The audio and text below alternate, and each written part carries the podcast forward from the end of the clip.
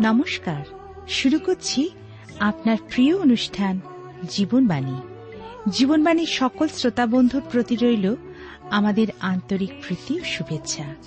তারপর কেমন আছেন বন্ধু? আশা করি নিশ্চয়ই ভালো। আজকাল খবরের কাগজ খুললেই দেখা যায় খুন, ডাকাতি, ব্যভিচার এবং আরও দুর্বিষহ দুঃখজনক ঘটনা। কিন্তু কেন? মানুষের প্রতি মানুষের নেই কোনো সম্মান, নেই ভালোবাসা, নেই কোনো সহানুভূতি। মানুষ এক অসহনীয় পরিস্থিতির মধ্যে বাস করছে। এর মধ্যে আমার আপনার কি কোনো দায়িত্ব নেই? তাহলে শুনতে থাকুন আজকের আলোচনা, যার দ্বারা আমরা সকলেই উপকৃত হতে পারি। তাহলে শুনুন জীবনবাণীর আজকের আলোচনা।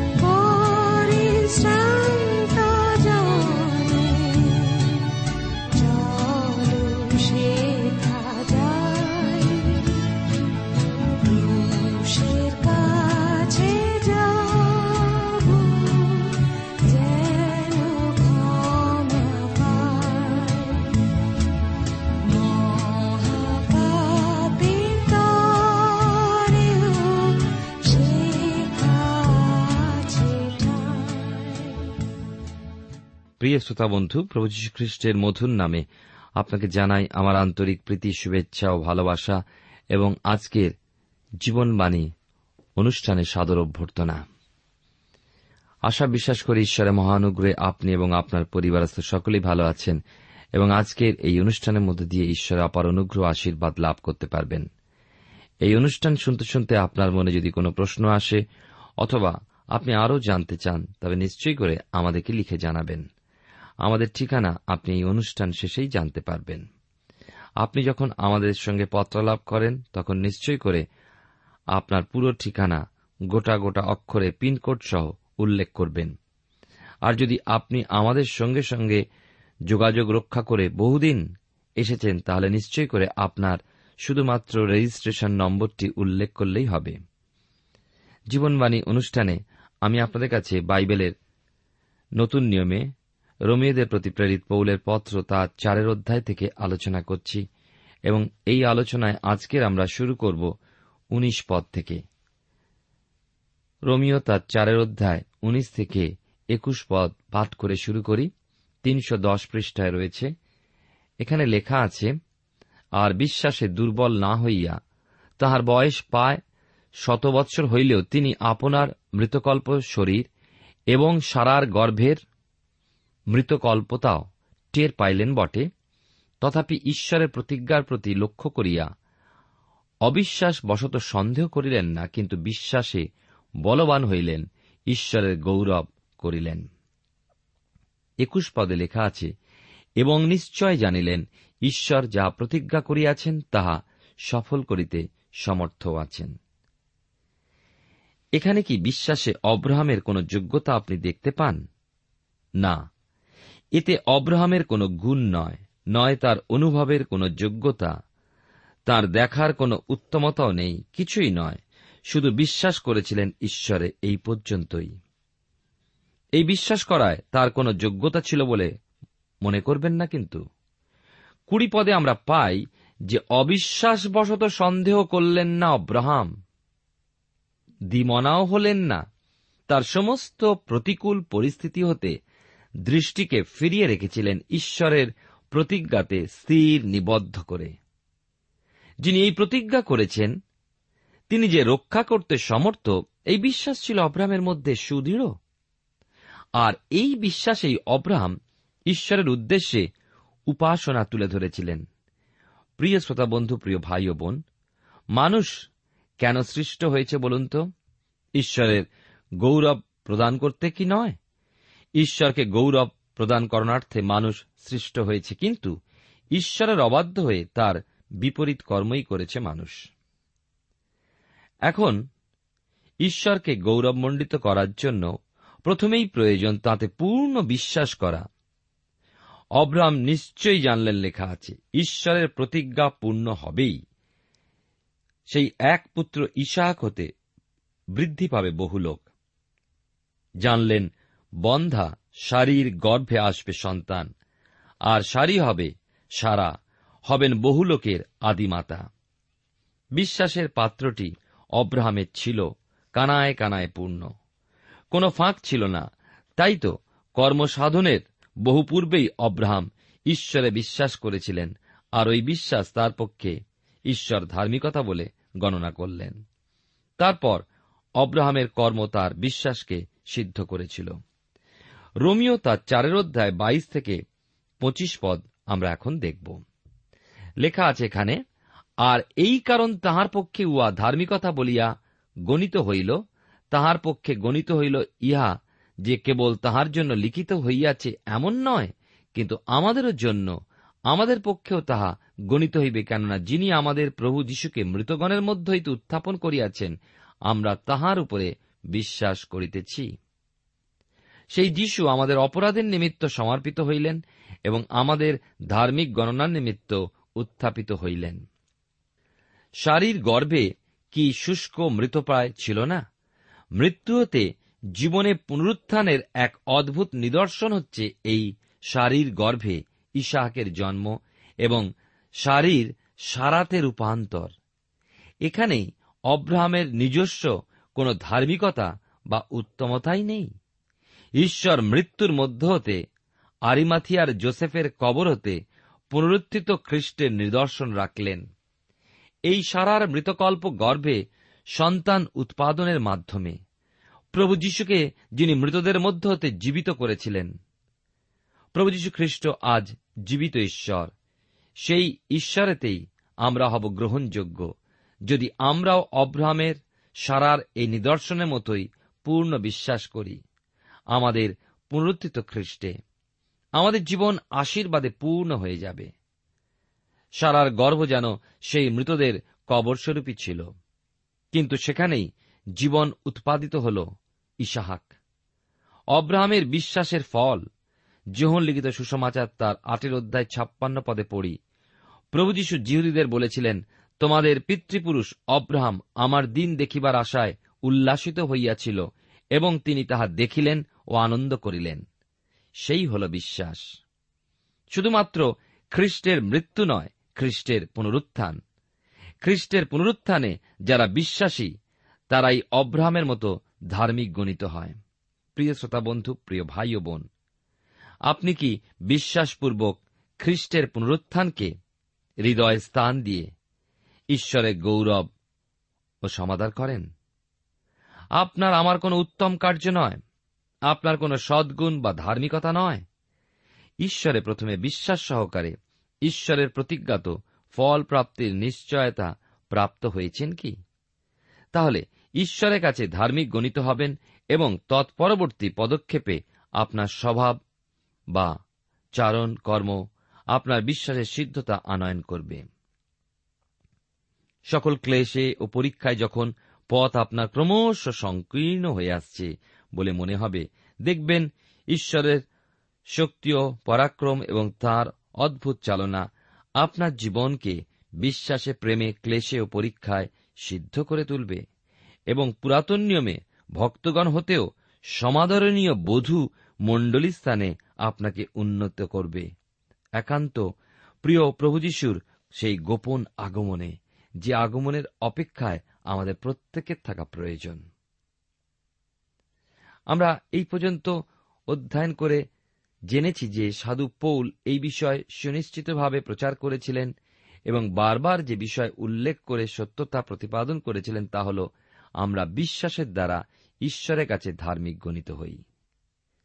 মানুষের মুক্তি সাধনার্থে ক্রুশের উপরে যে চরম মূল্য প্রভু যীশুখ্রিস্ট প্রদান করেছেন, তা বিশ্বাস করেই পাই পরিত্রাণ। তাহলে আমরা ক্রুশের কাছে আসি। পাপ প্রযুক্ত বিচারদণ্ড ভোগ করার উদ্দেশ্যে নয়, কিন্তু আমাদের পরিত্রাণের নিশ্চয়তা গ্রহণের উদ্দেশ্যে। পরিত্রাণ লাভার্থে। তার অর্থ এই খ্রিস্টেতে যারা বিশ্বাস করে, তার সান্নিধ্যে অনন্তকালীয় আবাস তাদের জন্য অপেক্ষা করছে। তাহলে, বর্তমান জগতে আমাদের কি প্রাপ্য? এই পঞ্চম অধ্যায়ের বিষয়বস্তু হল, আমরা এইবারে যে আসব সেই পঞ্চম অধ্যায় বিশ্বাসে প্রাপ্ত ধার্মিকতার সুফল এবং পবিত্রীকরণের মূল ভিত্তি। প্রভু যীশু খ্রিস্টে বিশ্বাসকারীদের জন্য রয়েছে স্বর্গীয় আশীর্বাদ।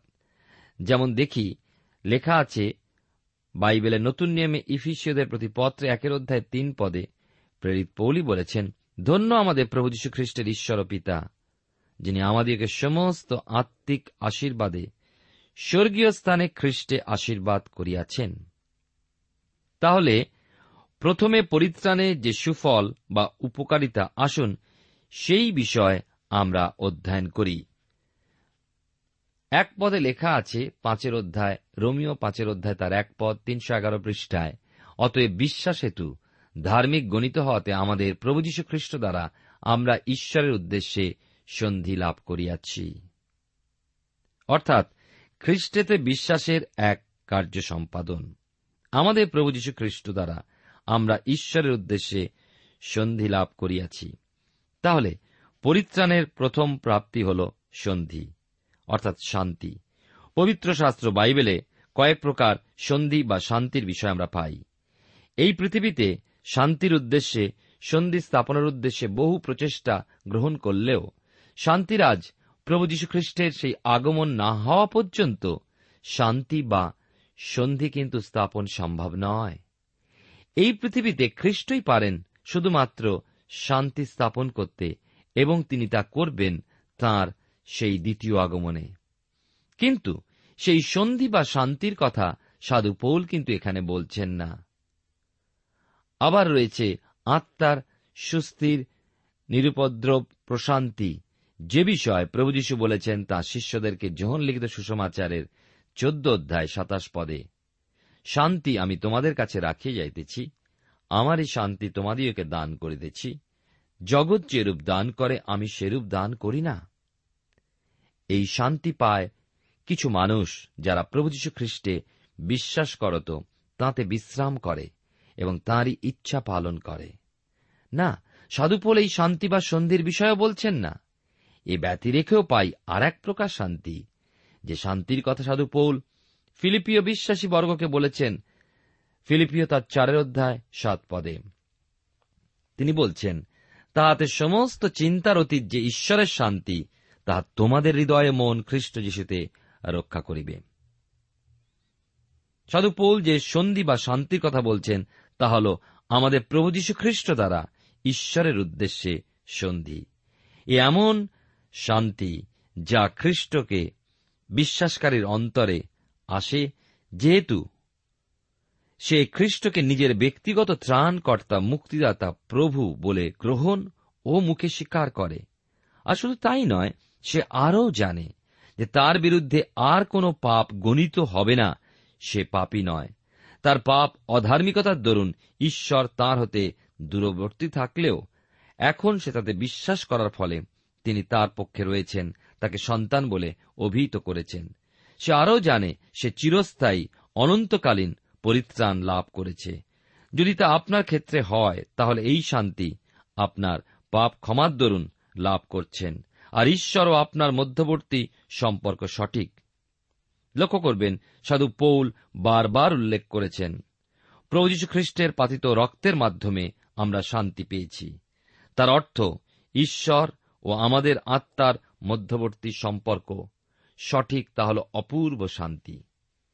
এদন উদ্যানে মানুষ পাপে পতিত হলে মানুষই শুধু ঈশ্বরতে দূরীকৃত হল তা নয়।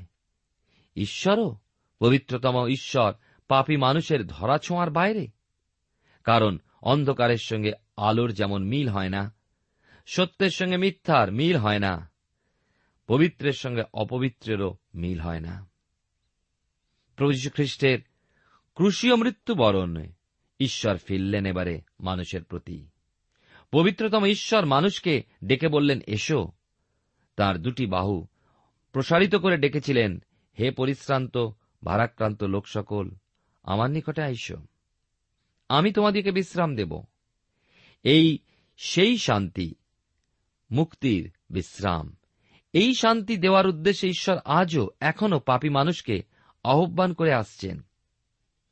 ঈশ্বর পুনর্মিলিত হলেন। ঈশ্বরের সঙ্গে পুনর্মিলিত হওয়ার জন্য আপনাকে কিছু করতে হবে না। অনেকের ধারণা, ঈশ্বরের সঙ্গে পুনর্মিলিত হতে চোখের জলের প্রয়োজন, কিন্তু না। ঈশ্বরের হৃদয় গলিয়ে ফেলার জন্য, তার চিত্তকে করুণার্ধ করার জন্য চোখের জলের প্রয়োজনীয়তা নেই, কারণ প্রভু যীশু খ্রিস্ট ক্রুশের উপরে জীবন দিয়েছেন। ঈশ্বর আজ পুনর্মিলিত হয়েছেন। সুসমাচার, সংবাদ তাই বলে। পরবর্তী অবস্থায়, পরিত্রাণকে গ্রহণ ও স্বীকার করলে লাভ করবেন অপার্থিব এক শান্তি। তা হল পাপ ক্ষমার শান্তি, আর এটি হল এক অপূর্ব সন্ধি। পাপ মোচনের অভূতপূর্ব শান্তি ও আনন্দ লাভ করবেন একমাত্র খ্রিস্টের ক্রুশ সিংহাসনের কাছে। ঈশ্বর সন্তান পরিত্রাণের ফলস্বরূপ প্রথমে এই আশ্চর্য সন্ধির শান্তি অনুভব করে তার জীবনে।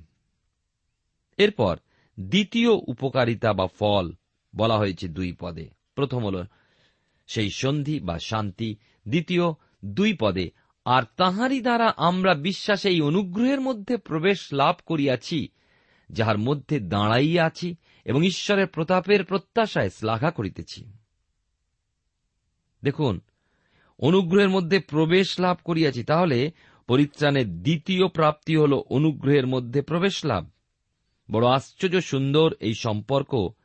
আপনার এমন কোন প্রিয়জনের সান্নিধ্যে আপনি অন্তর খুলে কথা বলতে পারেন, নিজের সমস্যা, দুঃখ, ভারকে প্রকাশ করতে পারেন, আনন্দে তাকে আপনার সহভাগীও করতে পারেন। আজ ঈশ্বরের সন্তান তেমনি স্বর্গীয় পিতার সান্নিধ্যে সকলেই প্রকাশ করতে পারে। তার একান্ত প্রার্থনায়। আর তিনি উত্তর প্রদান করেন। তবে তিনি উত্তর দেন তাঁর মনোমত পথে। আমাদের ইচ্ছা অনুযায়ী তিনি উত্তর দেন না। এমন ঘটনা আমাদের জীবনে ঘটে চলেছে। আমাদের তার উপরে বিশ্বাসের দ্বারা তার অনুগ্রহের মাধ্যমে। এই দ্বিতীয় পদের মধ্যে পাই পরিত্রাণের আবার তৃতীয় প্রাপ্তিস্বরূপ প্রত্যাশা। ঈশ্বরের প্রতাপের প্রত্যাশায় শ্লাঘা করিতেছি। আজকে প্রচুর মানুষকে আপনি যদি জিজ্ঞেস করেন, আপনার জীবনে কোনো আশা আছে? বলবেন, না, আমি জানি না। এবং হতাশার মধ্যেই বেশিরভাগ মানুষ আজকে পৃথিবীতে কাটাচ্ছেন। অর্থ, ধন, সম্পত্তি, প্রতিপত্তি, এগুলো আমাদেরকে প্রত্যাশা দান করে না। প্রেরিত পৌল, সেই যুব প্রচারক তিতকে কি বলেছেন, আমি পাঠ করে আপনাদেরকে শোনাতে চাই। তিতের প্রতি প্রেরিত পৌলের পত্রে দুইয়ের অধ্যায়, তেরো পদে তিনি বলছেন, পরমধন্য, আশাসিদ্ধির জন্য এবং মহান ঈশ্বর ও আমাদের ত্রাণকর্তা যীশুখ্রিস্টের প্রতাপের প্রকাশ প্রাপ্তির জন্য অপেক্ষা করি। আমার মনে হয়, নিশ্চয় কেউ ক্লেশকাল বা মহাক্লেশকালের অপেক্ষায় থাকতে আগ্রহী নয়। কেউ চায় না যে সেই যন্ত্রণাময় দিনের মধ্যে দিয়ে যেতে। অপেক্ষাও করতে চায় না। তা কারও প্রত্যাশাও হতে পারে না। প্রভু যিশুর গোপন আগমনে তাঁর মনোনীত মণ্ডলী স্বরূপে ঊর্ধ্বে নীত হওয়াই সেই পরম ধন্য আশা। তারই অপেক্ষায় আগ্রহী হয়ে রয়েছি খ্রিস্ট বিশ্বাসী হিসাবে আপনি ও আমি। তার অনন্তকালীন বধূ হতে আকাঙ্ক্ষী প্রত্যেকে যারা তাকে বিশ্বাস করে।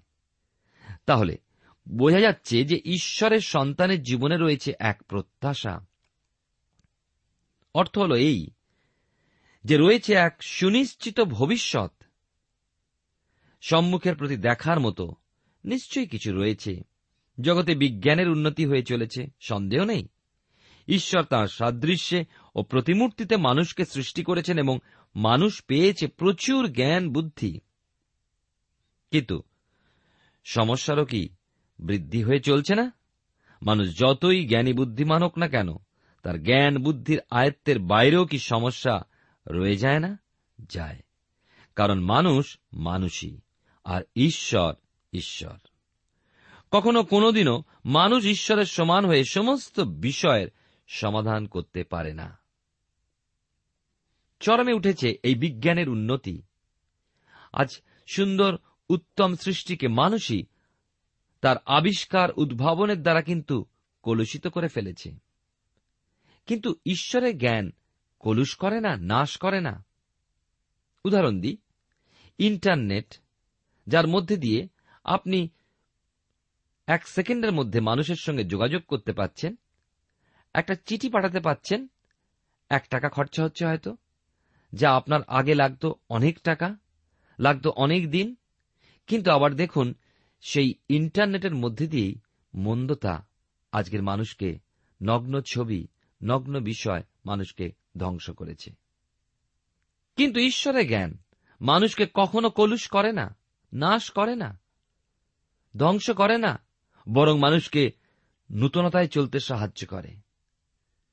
তিনি নশ্বরকে অবিনশ্বরতা দিয়েছেন দিয়েছেন অনন্ত জীবন।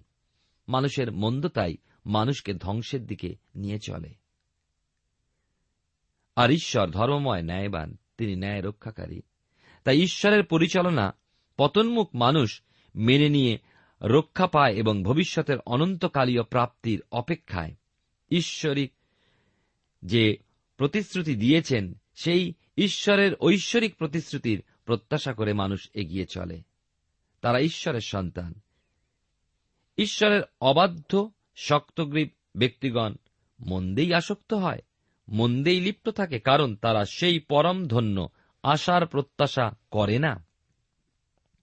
অথচ ঈশ্বরের সন্তান, সেক্ষেত্রে জানে যে ঈশ্বরকে প্রেমকারী গণ তাঁর সংকল্প অনুসারে আহতদের পক্ষে সকলেই মঙ্গলার্থে একযোগে কাজ করছে। সে এও জানে কোনো কিছুই প্রভু যীশু খ্রিস্টের অবস্থিত ঈশ্বরের প্রেম হতে তাকে পৃথক করতে পারবে না। কি আশ্চর্য সেই পরম ধন্য আশা যা মণ্ডলী তার গভীর বা গভীরে পোষণ করে চলেছে। এবারে আমরা আসব পরিত্রাণের চতুর্থ প্রাপ্তির বিষয়। ভুলে যাবেন না, আমরা এর আগে কি কি শিখলাম। মনে করে দিয়ে প্রথম হচ্ছে, ঈশ্বর আমাদেরকে ধার্মিক গণিত করেন, আর তার জন্যই আমরা সন্ধি লাভ করি বা শান্তি লাভ করি। আর দ্বিতীয়, আমরা তাঁর সেই অনুগ্রহ দয়ার মধ্যে প্রবেশ করি। তৃতীয়, আমরা তাঁর সেই প্রতাপের প্রত্যাশা লাভ করি। চতুর্থ বিষয় আমরা দেখব তিন এবং চার পদে যেখানে লেখা আছে, কেবল তাহা নয়, কিন্তু নানাবিধ ক্লেশেও শ্লাঘা করিতেছি, কারণ আমরা জানি ক্লেশ ধৈর্যকে ধৈর্য, পরীক্ষা সিদ্ধতাকে এবং পরীক্ষা সিদ্ধতা প্রত্যাশাকে উৎপন্ন করে, আর প্রত্যাশা লজ্জাজনক হয় না, যেহেতু আমাদিগকে দত্ত পবিত্রতা দ্বারা ঈশ্বরের প্রেম আমাদের হৃদয় সেচিত হইয়াছে। লক্ষ্য করুন, নানাবিধ ক্লেশেও শ্লাঘা করিতেছি। ক্লেশেতে বা কষ্টে শ্লাঘা মানে গর্ব করা আপনাকে জয়ী করে। ক্লেশের মধ্যে আনন্দ তখনই করতে পারে ঈশ্বরের সন্তান যখন সে স্থির নিশ্চিত জানে যে ক্লেশ উৎপন্ন করবে ধৈর্যকে। আর ধৈর্য শতক্রিয়ভাবে নয়, কিন্তু আসে পরীক্ষা সিদ্ধতা ও প্রত্যাশা আশ্চর্য। ক্লেশের সঙ্গে এই তিনটে শব্দ, তিনটে অনুভব জড়িয়ে রয়েছে। তবে আসে ক্লেশে জয়। বিশ্বাসীর জীবনে বিশেষ প্রয়োজন। ঈশ্বর কীভাবে বিশ্বাসীর জীবন তরুতে ফল পেতে পারেন, তার শাখা প্রশাখা মাঝে মাঝে ছেঁটে ও কেটে ফেলেন। ঈশ্বর অনুমোদিত যে ক্লেশ বিশ্বাসীর জীবনকে গঠন করার জন্য থাকে, তা কখনো তার আত্মিক পথে দুর্বলতার শাসন, আবার কখনো তার জীবনকে পরীক্ষা স্বরূপে আসে বলবান করে তোলার জন্য। দুটি দিক দিয়েই বিশ্বাসীর হয়ে ওঠে সবল, আর তখন সে ফলদায়ী বৃক্ষে পরিণত হয়। কেননা তার উপযুক্ত সময় ডালপালা ছাঁটা সে মেনে নিয়েছে। মেনে নিয়েছে তার বৃদ্ধিদাতা, উদ্যান রক্ষকের বুদ্ধি পরামর্শ। কিন্তু যারা এইভাবে মেনে নিতে পারেন না, তারা ঈশ্বরের অভিপ্রেত আশানুরূপ ফল দিতে পারেন না। বাস্তবে কি? ক্লেশেই, প্রিয় শ্রোতা বন্ধু, আপনার জীবনে এই সকল ফল ধারণ করতে আপনাকে সক্ষম করে। তাই পরিত্রাণের চতুর্থ প্রাপ্তি বলা যায় ক্লেশেতে শ্লাঘা। এই আনন্দ না থাকলে ক্লেশ সহ্যের শক্তি পাবেন না এবং আগামী দিনে আমি আপনাদের কাছে পঞ্চম প্রাপ্তির বিষয় আলোচনা করব। ঈশ্বর আপনার জীবনে মঙ্গল করুন, প্রার্থনায় যাই। পরম প্রেমময় পিতা ঈশ্বর, তোমার পবিত্র নামে ধন্যবাদ করি। তোমার সকল দয়া, অনুগ্রহ, করুণার জন্য কৃতজ্ঞ হই যে বাক্যের মধ্যে দিয়ে তুমি আমাদেরকে কি সান্ত্বনার, অপরূপ আমাদের জীবনে নূতনতার এক সন্ধান দিলে, তাই তোমার ধন্যবাদ করি। তোমার সেই প্রত্যাশা, শান্তি, সন্ধি তোমার সেই অনুগ্রহের মধ্যে প্রবেশ করতে এবং ক্লেশে শ্লাঘা করতে আমাদের প্রত্যেক শ্রোতাবন্ধুকে আশীর্বাদ করো। আমাদের অযোগ্যতা অপরাধ ক্ষমা করো। সঙ্গে থাকো। যিশুর নামে প্রার্থনা চাই। আমেন।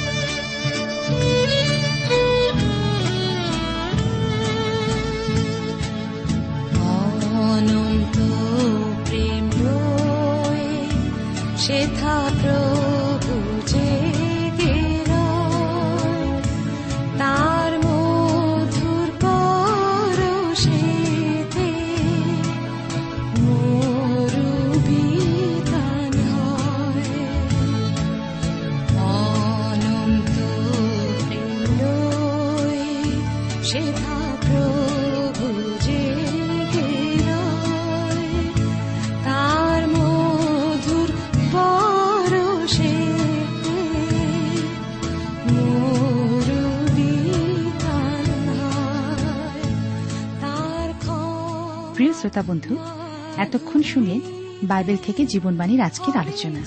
আমাদের অনুষ্ঠান কেমন লাগল? যদি এই বিষয়ে আপনি আরও কিছু জানতে চান এবং আপনার যদি বাইবেল না থাকে, তাহলে বাইবেল ছাড়া এই অনুষ্ঠান আপনি কেমনভাবে বুঝতে পারছেন, আমাদের ঠিকানায় শীঘ্রই লিখে জানান। আমরা খুব খুশি হব যদি আপনি চিঠির সাহায্যে বা ফোনে এস এম এস এ অথবা ইমেইলের সাহায্যে আমাদের সাথে যোগাযোগ করেন। আমাদের ঠিকানা হল Jibanbani T W R India, post box number এক ছয় নয় দুই পাঁচ, কলকাতা সাত লক্ষ চৌত্রিশ। আবার বলছি, Jibanbani T W R India, post box number এক ছয় নয় দুই পাঁচ, কলকাতা সাত শূন্য শূন্য শূন্য তিন চার। আমাদের ইমেলের ঠিকানা হল Bengali TTV at radio eight eight two dot com আবার বলছি Bengali TTV at radio eight eight two dot com আমাদের phone number two four three eight double zero four five two four three eight double zero four five এবং আমাদের mobile নাম্বারটা লিখে নিন nine four double three four nine seven two three five আবার বলছি nine four double three four nine seven two three five আজকের সময় এখানেই শেষ। বিদায় নিচ্ছি। নমস্কার।